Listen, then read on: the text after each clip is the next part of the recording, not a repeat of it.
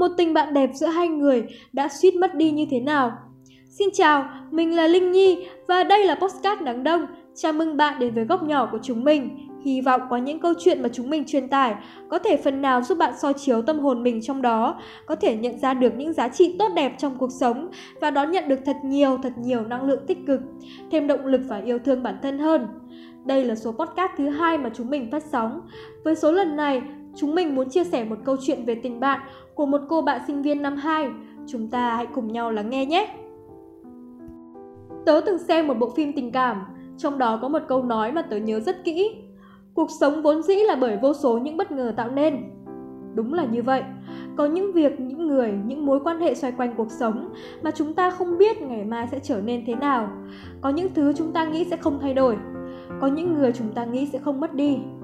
Nhưng cuộc sống là những bất ngờ cơ mà. Cũng như một vài mối quan hệ, hôm nay tốt đẹp, ngày mai tan vỡ, tình yêu cũng có, tình bạn lại càng chóng vánh hơn. Cũng có những người rất may mắn là họ chưa hẳn đã mất đi, mà chỉ tranh vênh giữa tồn tại và tan vỡ. Chỉ trong một khoảnh khắc biết quay đầu lại trân trọng hay không mà thôi. Và đó cũng là câu chuyện của tớ. Các bạn đã từng mất đi hay là suýt mất đi một tình bạn đẹp hay chưa? Còn tớ thì đã từng rồi. Tớ đã từng suýt mất đi một người bạn thân. Ngày đó chúng tớ đều là những cô bé có chút trẻ dại nhưng tràn đầy nhiệt huyết. Tớ bước vào trường đại học mà tớ mơ ước với bao dự định. Còn bạn thân của tớ thì dự định đi du học. Nhưng vì dịch bệnh kéo dài, thế là mọi thứ đều phải gác lại. Sau đó bạn ấy quyết định ở nhà ôn tập để năm sau học đại học ở Việt Nam chứ không đi du học nữa. Vậy là hai đứa chúng tớ, một đứa lên thành phố học, một đứa ở lại quê nhà ôn tập. Cũng chính vì thế, khoảng cách địa lý bắt đầu xuất hiện giữa hai đứa. Vào thời điểm lúc đó, tớ đang nghĩ khoảng cách địa lý sẽ chẳng là gì đối với tình cảm thân thiết mấy năm của tớ và bạn ấy. Thế nhưng bắt đầu năm học, mọi thứ không như tớ nghĩ. Sự năng động và mới lạ của những hoạt động ở trường đã hấp dẫn tớ, và cả sự hòa nhập nhanh chóng với những người bạn đại học mới. Thời gian ấy tớ còn nộp đơn vào đội tình nguyện. Tớ đăng rất nhiều hình ảnh về những người bạn đại học và những hoạt động khi mới là tân sinh viên lên mạng xã hội. Nhưng có lẽ tớ đã quên Tớ đã vô tình lãng quên đi mất một người bạn rất quan trọng của tớ, đó là cậu ấy. Và tớ cũng quên đi mất, mấy tháng rồi chúng tớ không có một bức ảnh chụp chung nào cả. Những cuộc trò chuyện giữa chúng tớ dần vơi đi. Đôi lúc tớ chợt lặng người vào những buổi tối muộn để suy nghĩ. Tớ nhớ về những buổi trưa hè cùng nhau đi học trên con đường quê quen thuộc. Dường như tớ ngửi được cả mùi hương của đồng lúa phảng phất. Những lần đi học muộn, cả hai kéo nhau chạy vội vào lớp và cả những buổi sáng chủ nhật mùa đông, cùng nhau phàn nàn vì môn học thêm toán. Tất cả mọi thứ chỉ mới đây thôi, mà dường như ở hiện tại, cả hai đã cách nhau rất xa. Ngày trước, một đứa đăng ảnh, đứa kia sẽ vào bình luận mấy dòng chê nhau vớ vẩn. Bây giờ lại thả vào đó những nhãn dán yêu thương. Chỉ có chúng tớ mới biết có bao nhiêu gượng gạo ở trong đó. Trong lòng tớ rất sợ mất đi một người bạn là bạn ấy. Dường như đã quá quen thuộc đã quá quan trọng. Tớ nghĩ mình nên tìm cách nói chuyện lại. Nhưng làm thế nào cũng không thể khiến nó tự nhiên được. Sau đó tớ lại bỏ qua một bên. Tớ lấy sự bận rộn làm lý do biện minh cho sự vô tâm của bản thân. Có một ngày khi mà tớ online, bất chợt nhìn thấy bạn ấy xóa hết biểu tượng cảm xúc, màu sắc cuộc trò chuyện, biệt danh của cả hai đứa. Lúc đó tớ mới biết, vấn đề giữa chúng tớ đã đến lúc cần phải đối diện. Biết rõ người vô tâm bỏ quên bạn ấy là chính mình nhưng vì cái tôi, tớ lại tức giận, tớ chất vấn cậu ấy tại sao lại làm như vậy với tớ. Và chuyện gì đến cũng phải đến, chúng tớ cãi nhau, chúng tớ cũng trách cứ nhau. Bạn ấy có lẽ đã phải giữ trong lòng những sự tủi thân rất lâu. Bạn nói rằng, con người ta chỉ thật sự trân trọng điều gì đó, khi đó là thứ quan trọng. Vậy, liệu sự vô tâm dẫn đến khoảng cách trong thời gian vừa qua của tớ?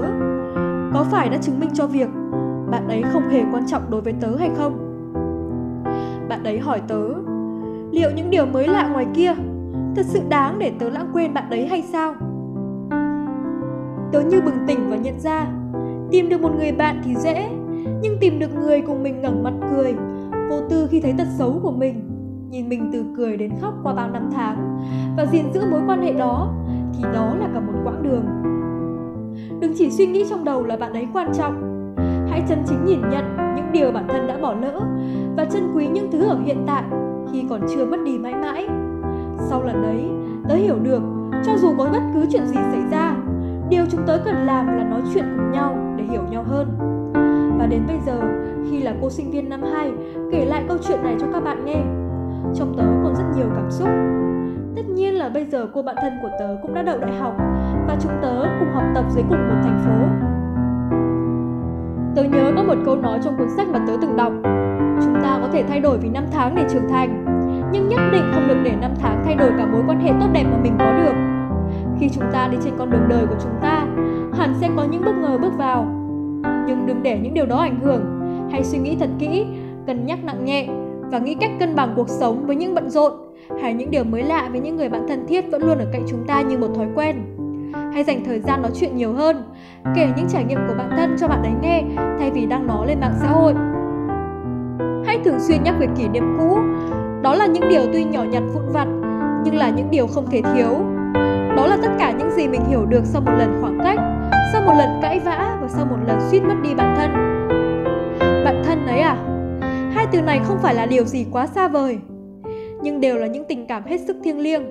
Mặc dù người cười lớn nhất khi tớ ngã là bạn ấy, nhưng người đỡ tớ lên không ai khác chính là bạn ấy. Các bạn biết không, những người trẻ như chúng ta khi đã trưởng thành đã có quá nhiều những mệt mỏi và áp lực trong cuộc sống. Vì thế, khi có những người bạn thật tốt, thật quan trọng ở bên cạnh, đó là may mắn mà ông trời ban cho.